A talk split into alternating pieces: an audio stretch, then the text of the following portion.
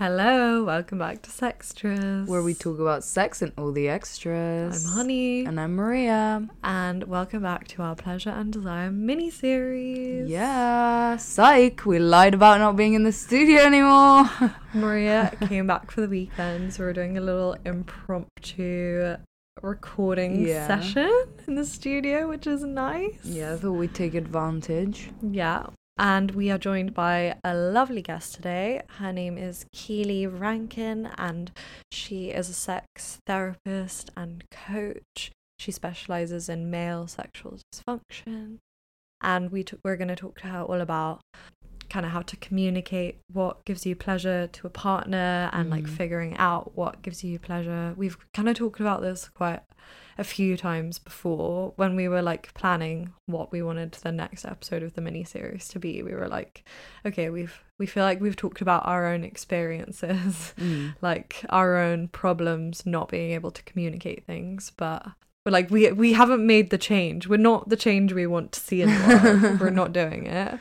So yeah, we were like, we should probably get some advice from someone who like actually knows Mm. and is actually qualified to give this advice.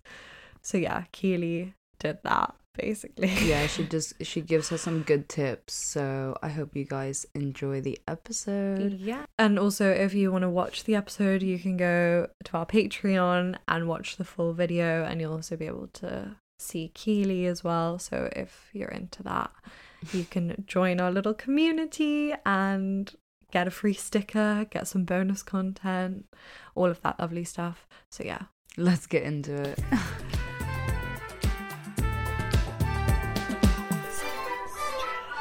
Thank you so much for joining us.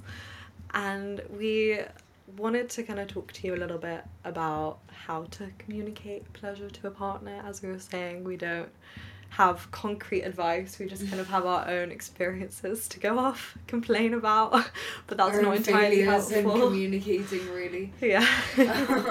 so it would be good to get some advice from someone who's obviously seen a lot of people's problems around sex and what they struggle to communicate and get real advice that people can implement in their lives. Yeah. Could you talk to us like a little bit about what you do, um, how you got into it? I guess just like a short little summary of.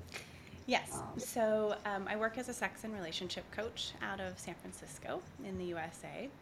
And I, the way I normally talk about it is that I, I specialize in pleasure and helping people connect with their pleasure. So that moves all the way from, you know, traumatic experiences and moving past those, blocks, barricades, um, things that get in the way of us being able to find pleasure, all the way into people who feel like they're having great sex, but they have a sense that it could be better and finding ways to deepen into that experience. So I, me- I work with men, women, and couples. I actually also specialize in male performance struggles, so I have a lot of experience around the male side of what's going on in a hetero, primarily heterosexual dynamic. Okay. And what what kind of interested you about the area? Like how did you kind of think, "Oh, I want to get into sex therapy?" Um, you know, I honestly try and answer that question a little bit different every time, kind of like a fresh, like, how did I get here today? Um, you know, I grew up riding horses professionally, and when I stopped riding, um, because I wanted sort of a, I sort of lost the love for it once I got at the the much deeper, doing it every day, seven days a week level. Um, but I knew the next thing I wanted to do needed to be something I felt really passionate about because I had been passion driven primarily uh, my whole life. And as I went through like looking at other options for a career, the only book that I could really stay awake reading were books about sex. So I was like, okay, well, I guess I'm doing something in the sex field. And I went went and took this really crazy, wild, fun, uh, radical training. It's called Sexological Bodywork, which is a hands on um, moving people through uh, finding their pleasure, basically. And was like, okay, that was really fun, but I think I need a lot of tools. So I went back to school, got my master's, did a bunch of other trainings. Um, and now, 12 years later, I find myself still completely mystified and wrapped up in human pleasure, communication, intimacy you know, I think the most interesting thing about the field, um, actually, I'm, I have a couple of uh, other coaches that work with me now that are under my supervision, and I, we talk about it a lot. It's like you never reach the end of the things you need to know. I mean, it is an endless space of more information, new information. All of us are so incredibly unique. So even the information that your listeners have heard on here or will hear today, you know, everyone is so different. And so we sort of like we cherry pick from other people and think that it might work for us and it maybe work for us this one year or in our early 20s, but it won't work for us in our 30s. So it's just a fascinating, wonderful field, I believe. So I feel lucky to be in it. Yeah, I mean, we obviously agree. we love talking about sex and learning about people's sex lives gives you such a kind of innate, like, intimate understanding of Yeah. who they are as a person and what kind of makes us all tick in a way. Mm-hmm. So, yeah, it's really interesting. Mm.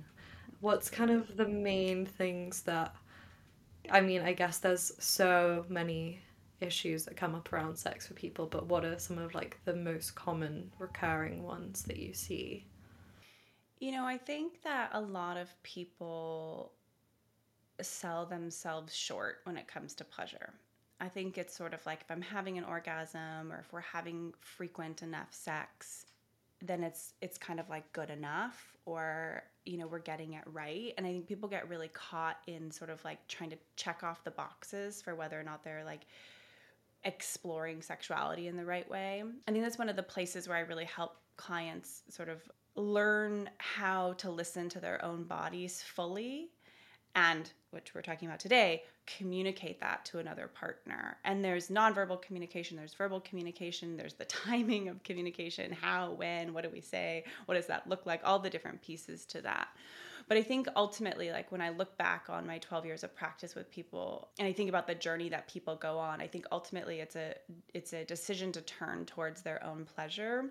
We could talk about that as self-care we could talk about it as spirituality. I mean there's a lot of different ways we can talk about pleasure but i think that you know um, obviously clients are in my office because they believe they want more but sometimes they show up for different reasons you know couples show up for various different reasons early ejaculators or men struggling with um, ejaculation control stuff show up for different reasons but i think that's sort of like maybe the bigger piece that i would say Mm. And do you think it, the problems come from like the actual issues with sex themselves? I know you, you specialize in like sexual dysfunctions, that kind of thing.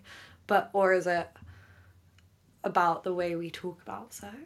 it's holistic.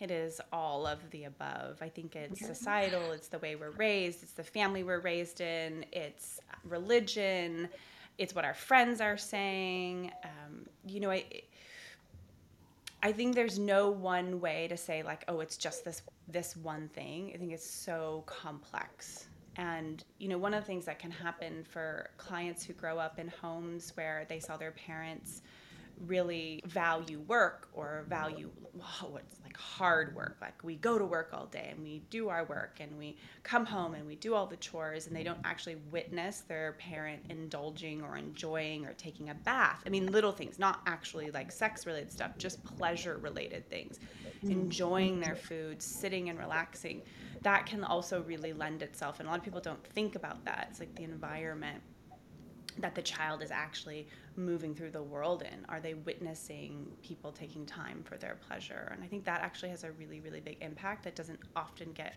you know, talked enough about, hmm. especially from a parenting perspective or from just trying to understand your own disconnection from pleasure or why you think it's not important or the way you're sort of thinking about it. Yeah. no, that's very true. I'd never thought about like just the ways that you like let yourself experience pleasure like just throughout the day and throughout life, not just in like the when we think about pleasure, like just thinking about like sex straight away. But yeah, do you? I mean, because I guess it's like a two-step process. It's like finding out what like gives you pleasure and then being able to communicate that. What do you think?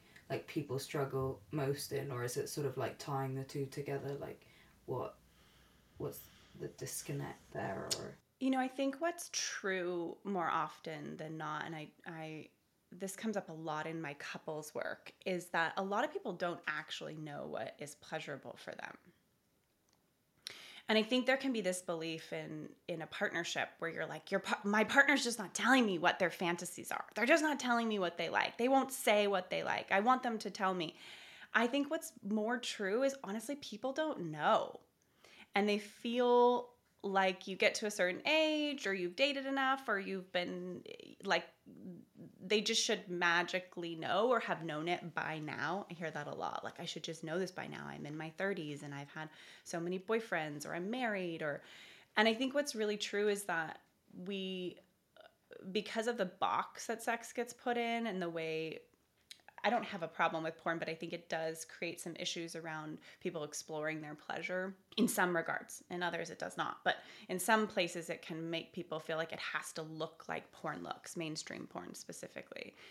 And when we apply that to everyone's body, it typically doesn't work because it's this one specific type of sex. Um, there's a woman, her name is Miss Jaiya, and she created the erotic blueprints, and they're sort of taking off here in the US. She just had a, a Netflix series come out, and I think she's in Goop too. Oh yeah. Oh yeah, she was her in Goop. Yeah. Yeah, and she does an amazing job actually talking about.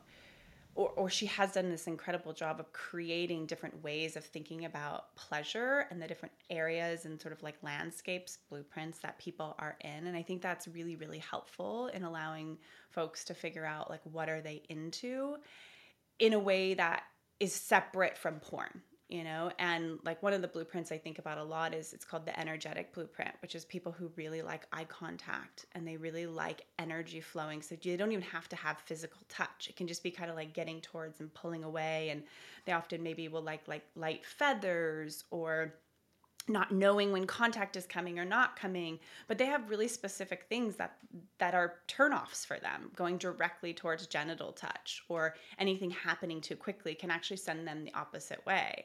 And so i think sometimes what happens with people is because we don't talk about pleasure enough or the types of pleasure or the ways that pleasure can look and we say oh it has to look like this this specific thing people sort of aren't curious enough or don't have the space to be curious enough to find out what actually works for them. And then that second part is like once I think you figure out what you like, it's often easier to communicate if you have the language.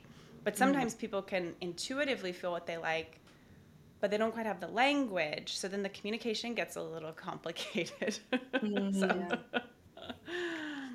Do you think people are intimidated by like all the options there are for ways to experience pleasure? Do you think they kind of are aware of as you're saying the different blueprints like energetic or I can't remember what the other categories are. Mm-hmm. Or do you think that they just like they don't know at all? No, I think what you're saying is like, is it that people get, is it like they get overwhelmed maybe, or they're. Mm, yeah, do they get overwhelmed? Because it's hard to kind of go from like zero to something, you know?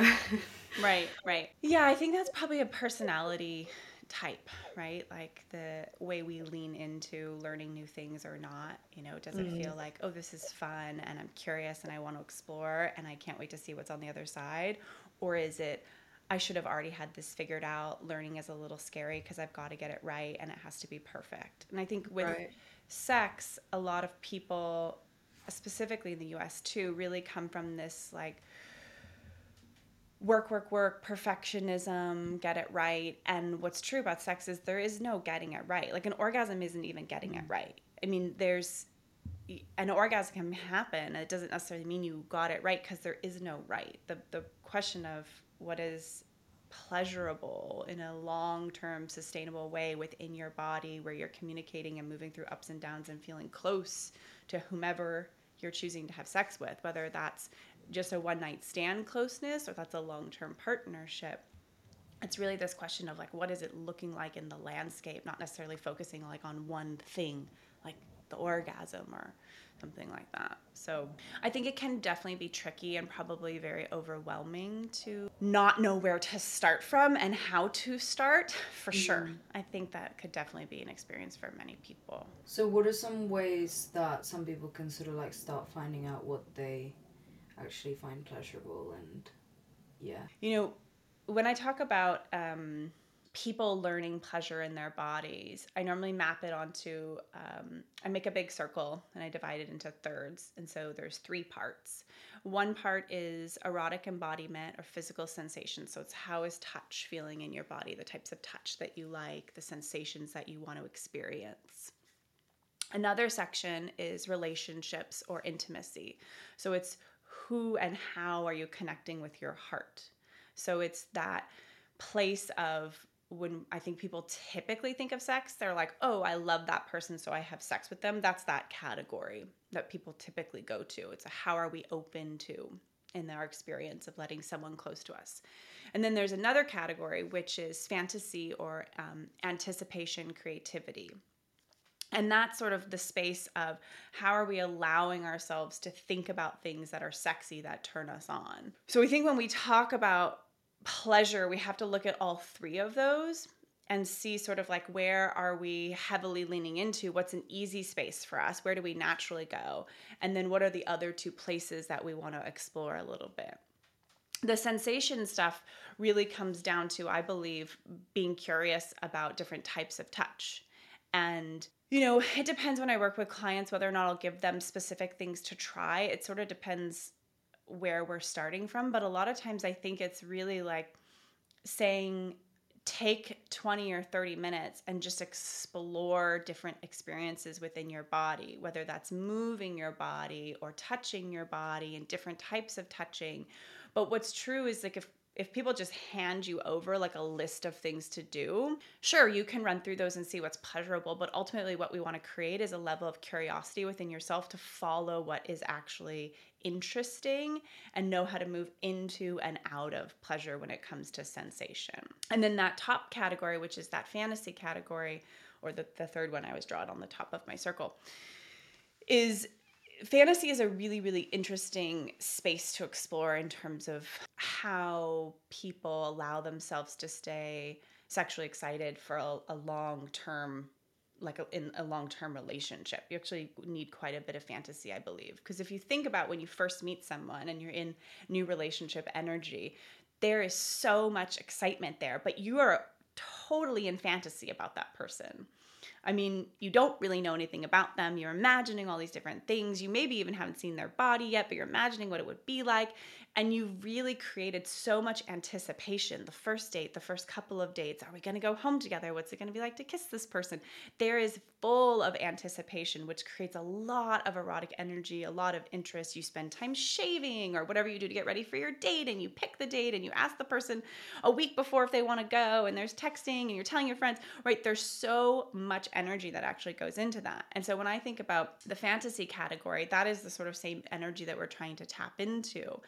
And in the realm of fantasy, if you cut a circle in half, so we have like a, a bottom line for listeners who aren't um, able to watch us in person. If you imagine to the left is things you want to do before you die, and to the right is things you never want to do. You have no interest in exploring it. There is a whole array of fantasies in between that are sort of like, maybe I want to do it, I'm not really sure. And I think that's where the communication actually gets more complicated. So, communicating touch, types of touch, I think that is a little bit easier. Like, if we go back to the other category of sensation, I like my hair pulled, I like light feather touch. I think that is often a slightly less vulnerable type of communication, although very important to get the touches that we want.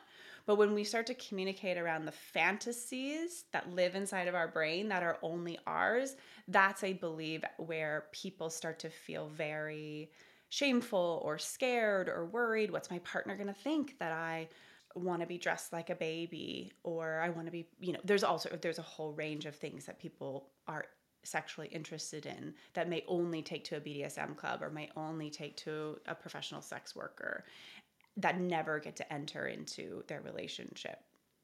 And when I think about like complicated ways of communicating, I know we're maybe veering away from the average person, but when I think about the complicated ways of communicating, those are the places where it gets a little bit tricky because you have to decide is it safe in this relationship to share this fantasy? Is my partner going to shame me? Is this an okay place for me?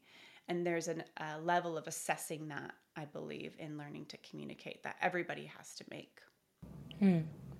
So, how much of like figuring out what you personally enjoy comes from yourself and how much of it comes from a partner or at least in your experience of like listening to people's experiences how much of it is from each I think there's some some coaches, therapists who might say like you need to figure it out all on your own. I, you know, I think both are valuable. The type in my experience every new relationship is going to create new energy that's going to open up new territory for you and close off potentially old territory.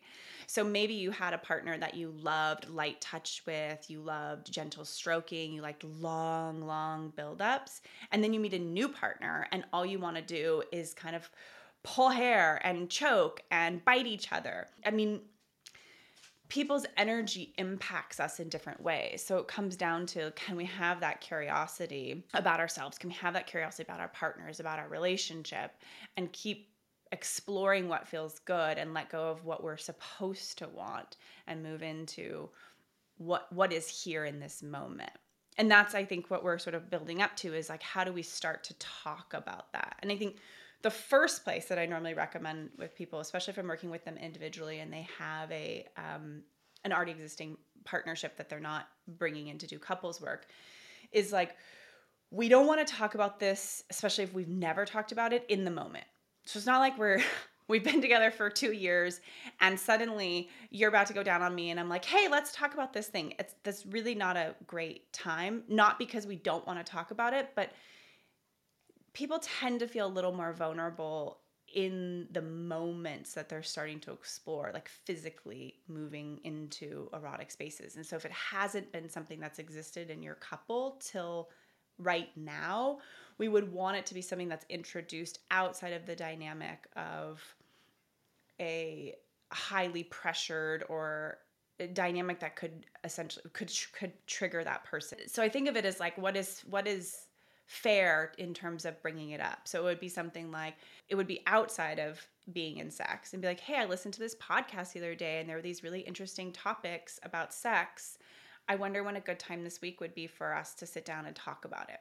That's sort of best case scenario, especially for a couple who maybe hasn't talked about sex a lot or feels like their partner may need some time to prepare. Because what's true is there are people where like us ladies, it's easy to talk about sex, but for a lot of people, it's really, really scary and it's really, really hard.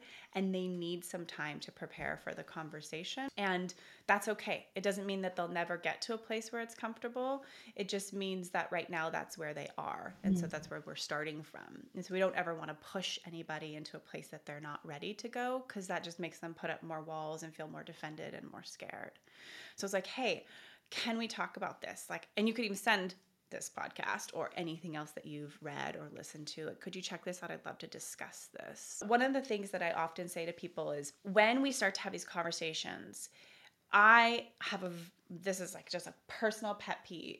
It's like, we don't go into them saying, oh, hey, so I've been learning all about fantasies. Tell me your fantasies because it takes all of the vulnerability off of you and it puts everything on your partner who knew nothing about any of this happening.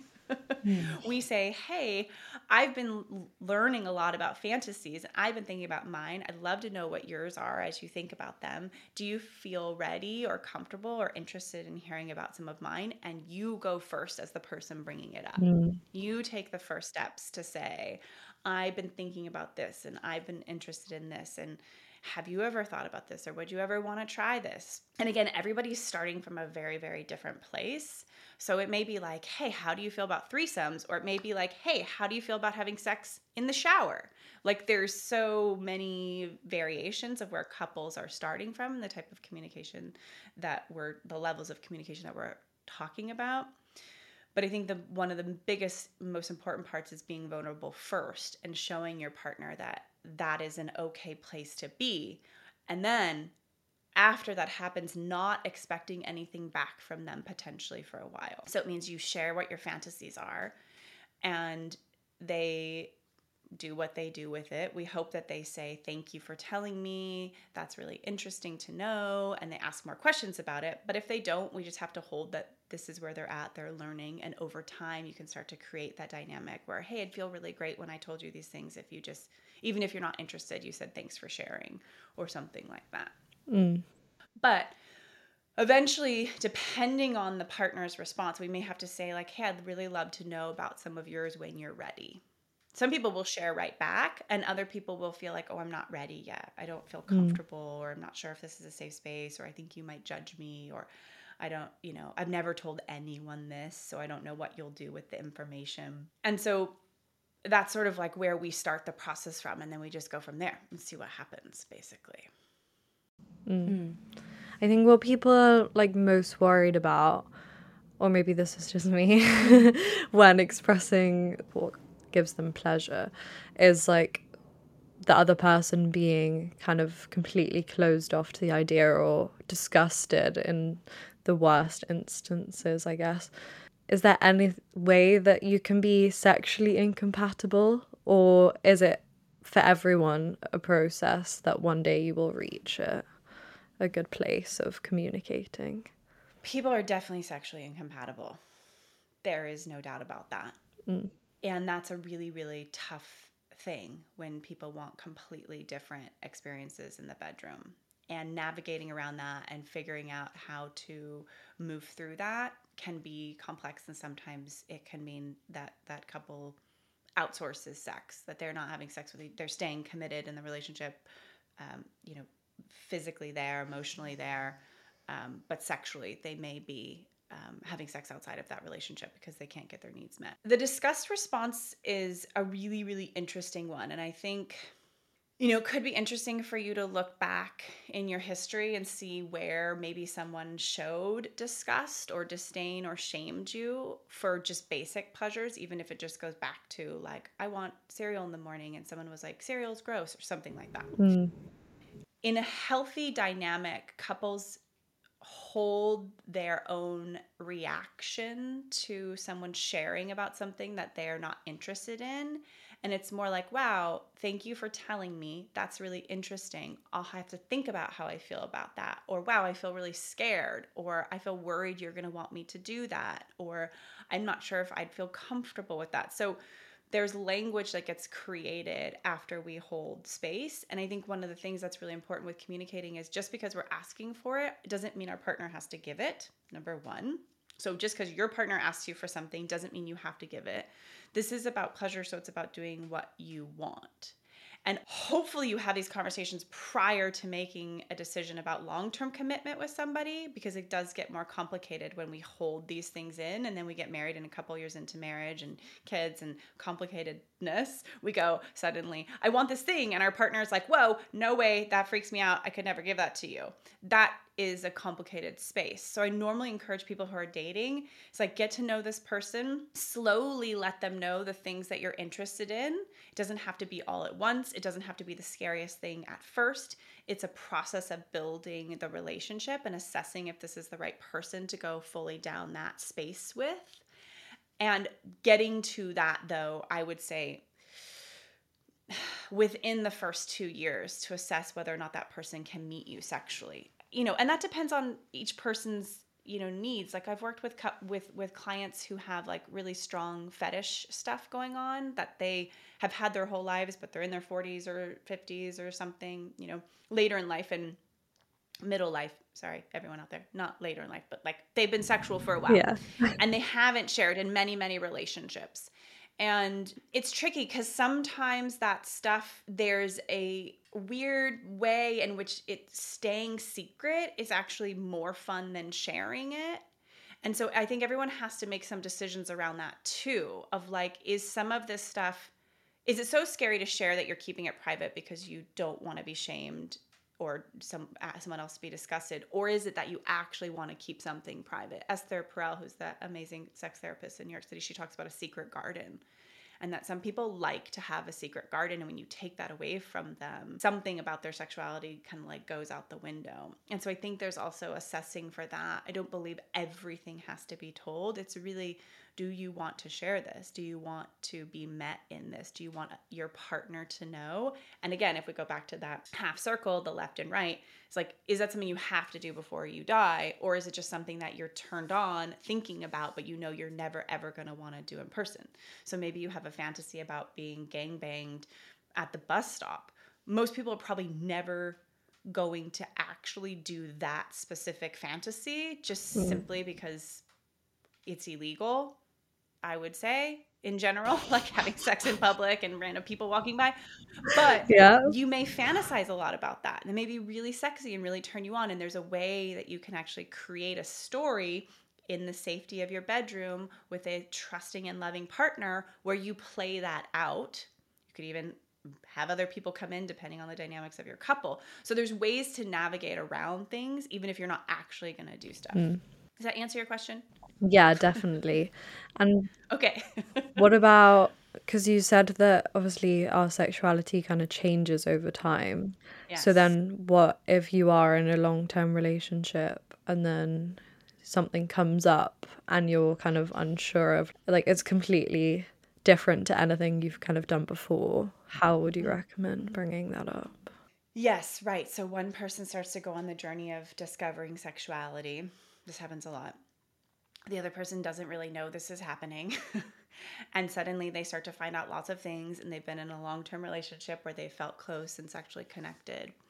And again, I think it is about you know every every person is so different so people will do different things with this but i think in general it's about slowly giving information and giving your partner time to catch up. So we see this a lot in the Bay Area actually with non-monogamy. Suddenly one person's like been listening to all the non-monogamy pod eh, and non-monogamy is like you have a normally you're in a couple, which is called a primary relationship, and then one person decides, I want to have sex with other people or have relationships with other people.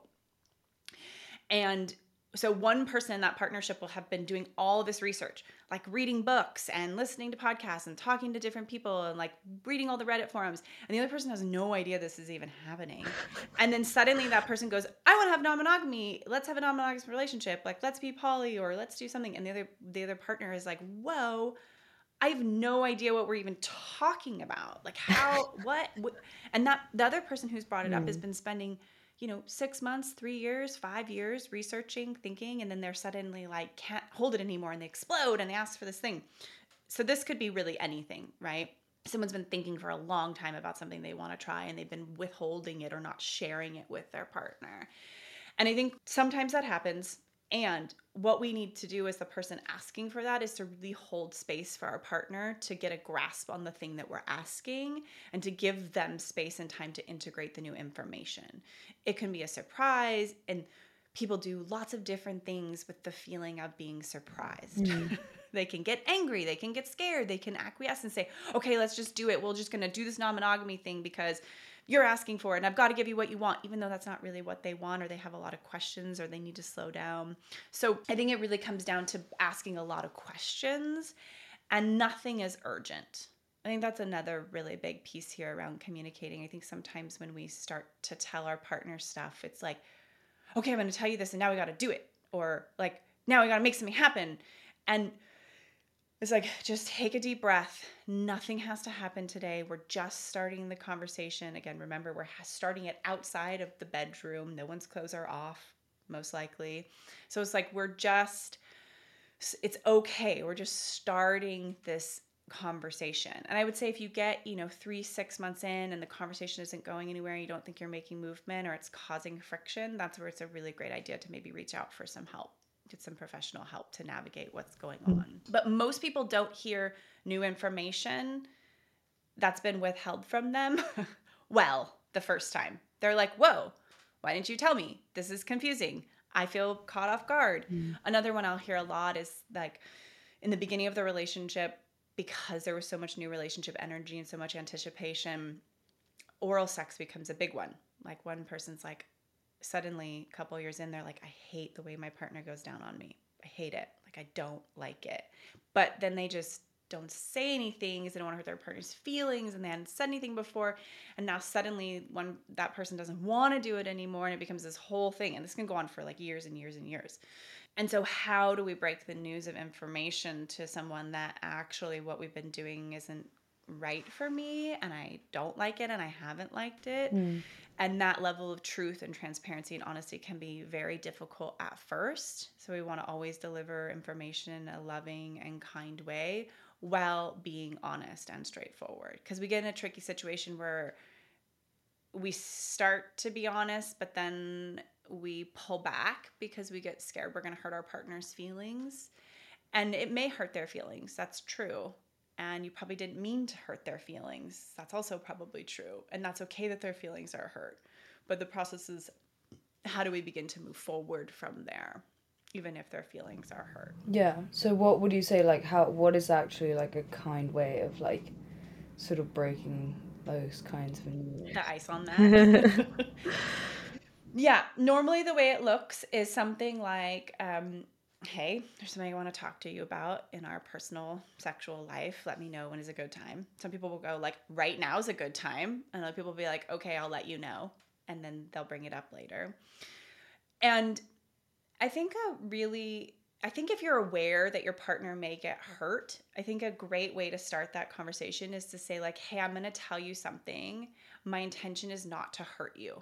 I really, I know that this might and I really don't want to. So if I say something in a hurtful way, please know that it's not my intention. Maybe, you know, it could be I'm really nervous or I feel afraid to talk about this or it's just uncomfortable for me. So you give them a little bit of um, you give yourself a little bit of space to say like I'm, i don't have to get this perfect because no one gets any communication perfect and the expectation that it's going to be perfect will keep you from having these types of conversations so it's saying something like a, a preface of what your intention is and then it would be something like um, you know i've not been really wanting you to go down on me lately and i want to tell you that I haven't really enjoyed it for the last couple of years. And I'm sorry that I haven't told you, but I was scared to hurt your feelings. And now I want us to change this so that we can engage in that sex act with each other in a pleasurable way.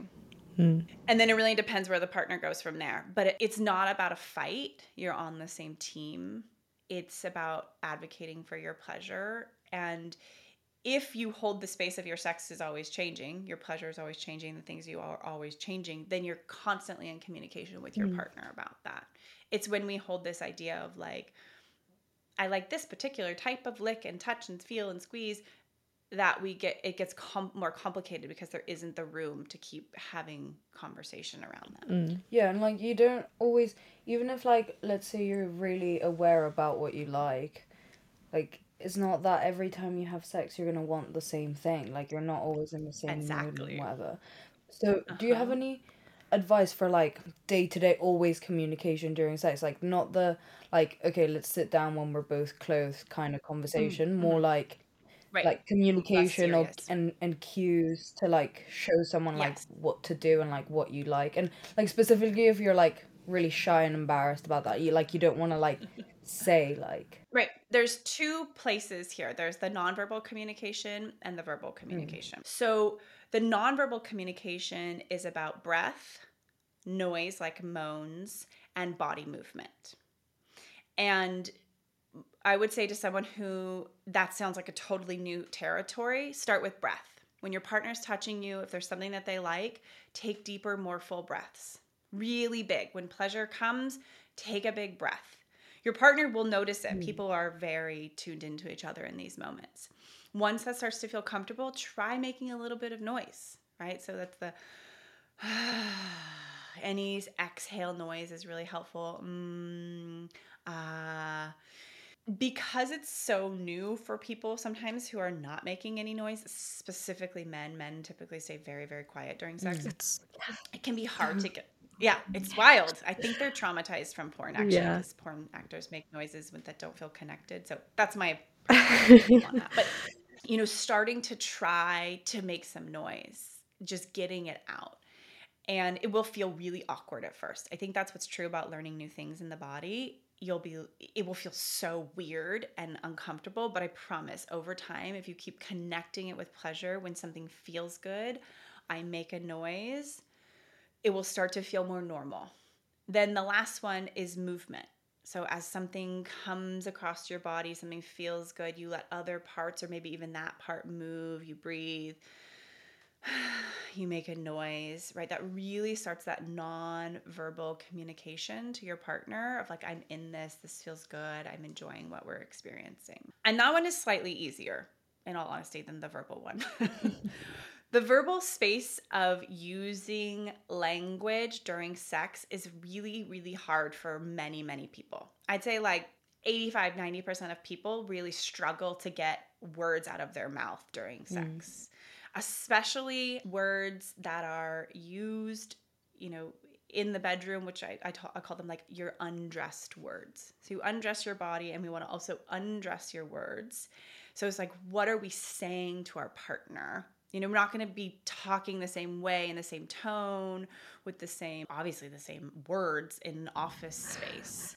We would really, we want to sh- really shift the way we start to communicate that.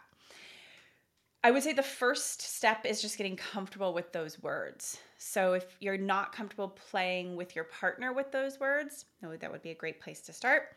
You can try with a friend or even just try in front of the mirror, saying naughty, dirty, playful, sexy parts of the body, boobs. Am I allowed to say that? We yeah, yeah. You can say whatever you want. Pussy, cock, asshole, like try, you know, fuck, like standing in front of the mirror and just practicing saying these words because we don't say them very mm. often. Mm. Like we're just not walking around saying that very often. We have to practice using that.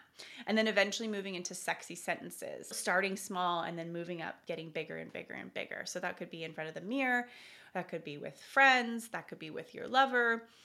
Then the piece of how do we communicate when we want something? And I normally talk about it in general. This is a business term, I believe, the sandwiching, which is if we're wanting to make a correction on our partner. Mm we try to find something that we enjoyed in the last couple of minutes. I really like the way you nibbled my neck. When you bite down, it startles me and I don't really enjoy it that much. I wonder if we can go back to the nibbles. So, something we enjoyed, giving the correction and then a direction to mm. go. Okay. So, so I really love when you were teasing me with your tongue, but when you stick your tongue down my throat, it just doesn't turn me on. I wonder if we can go back to the teasing. Mm. I think that's a really really good way to redirect and to often lower your tone, take a deep breath before you deliver it, and really emphasize because people can be so caught up in what they're doing and feeling like, oh, I'm I'm this great lover or I'm trying to give you this thing and I'm showing you my desire for you. So the course correction can sometimes feel difficult for people, like, oh, I'm doing it wrong. And that's why we really want to emphasize you have to really be connected to the thing that you liked before. Okay. Right? It was really sexy when you did this. Mm. What we're doing here isn't quite right, whatever that is.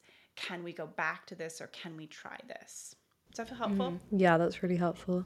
And just to kind of like sum up the episode, could we just kind of do a little timeline of like if there's some people who th- feel like they're a complete beginner. So like for for a relationship, you said from the beginning, kind of make sure you can tell that the other person can give you what you need, and it's all about building it up day by day. But what would be like a really easy, like low stakes kind of first conversation to have? Could you give an example of what that might look like? I think in a new couple, a good first conversation to have is is actually just to be curious about that person's sexual experiences. Mm. And not necessarily like who have they had sex with before, although that is also very interesting and helpful. What was pleasurable for them, uh, or what have their experiences been like?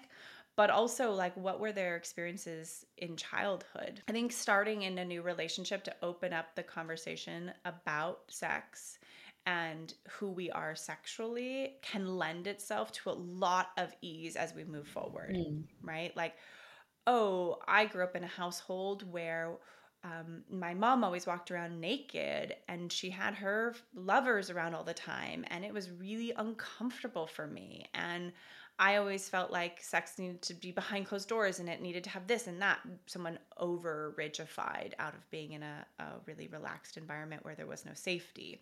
So it tells you a lot about potential places that people may be triggered or over boundaried given what their childhood was like. And it also just opens up that level of vulnerability and intimacy, which I think is really, really important in the long term space of being able to be sexually connected and communicative. Mm-hmm.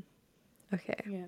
Yeah, I guess it's important to sort of like set that precedent of talking, of having these conversations and like building on that. And as you said before, like setting up sort of like a place where it's comfortable to sort of have those conversations and it's not so like difficult every time.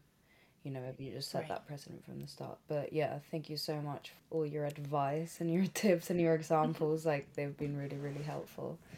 I Yeah. really So appreciate it. Yeah, thank you so much. I feel like we're Generation Z, unfortunately, but um, appa- I mean not unfortunately, but sometimes, and I feel like we're quite well versed as a generation in terms of like talking about sex. Like we're a lot more open than other generations in some ways, but also I sometimes the conversations that we have aren't necessarily that constructive. Like I find that even with us, we talk about sex obviously a lot on the podcast and mm. like just amongst friends, you have these conversations of like, oh, but like what happened, and you know, Yeah. you want to get the full debrief, but it's actually like finding a constructive way to Yeah. have those conversations and make yourself and the other person feel comfortable actually in the moment and Right. yeah just in general in the relationship Yeah. so yeah you've been We're very getting better at talking about sex, but not with the person we should be talking about sex yeah with. exactly pretty much Well, I will say too, one of the things also, it's like we are talking mostly about communicating when things are not going right, but I think another place where people really underemphasize is communicating in the moment when it feels really good. Mm. So that's where we were talking a little bit with the nonverbal and the breath, but you know, the verbal communication piece is a huge one, so it's hard to reach in this short period of time. But all, I think another tidbit I want to throw in here is like, if you're engaging in an experience and it feels really good, try to find the words to say, "I really like that. That feels great," Mm. because your partner will be like, "Yay, I got it right," or "I'm we're doing it, and you're enjoying this." So that's a really helpful too. right yeah everyone wants to feel kind of like they're doing a good job that's all we're really here for Right. yeah Right. Okay, well, thank you again. That's this has been really helpful. And yeah, do you want to kind of plug where people can find you? Yeah, absolutely. Yes. So you can find me most most of my stuff is going to be on my website, which is my first and last name, keeleyrankin.com, K E E L E Y R A N K I N. And there's all sorts of different things on there. I've got online courses and lots of blog posts, fun stuff. And then if you want to follow me on social media, it's also just my name, Keeley Rankin Sex Coach. So I'd love to have you come over there and see me. Great. Cool. Yeah, I'm sure people will come and check you out. And again, thank you so much for giving us your time. All right. Thank you. Okay, thank you so much to Keeley for joining us for this episode. We hope you guys enjoyed and found it useful. I definitely found it very useful. Mm. And yeah, please go check her out on her website and everything she mentioned. And as always, you know where you can find us Facebook, Instagram, TikTok at Sextras Podcast, our website, sextraspodcast.com. And you can join our Patreon. We'll link it in the description. Mm-hmm. And Definitely co- come join the family. yeah. And if you want to get in contact with us, you can also email us at sextraspodcast at gmail.com.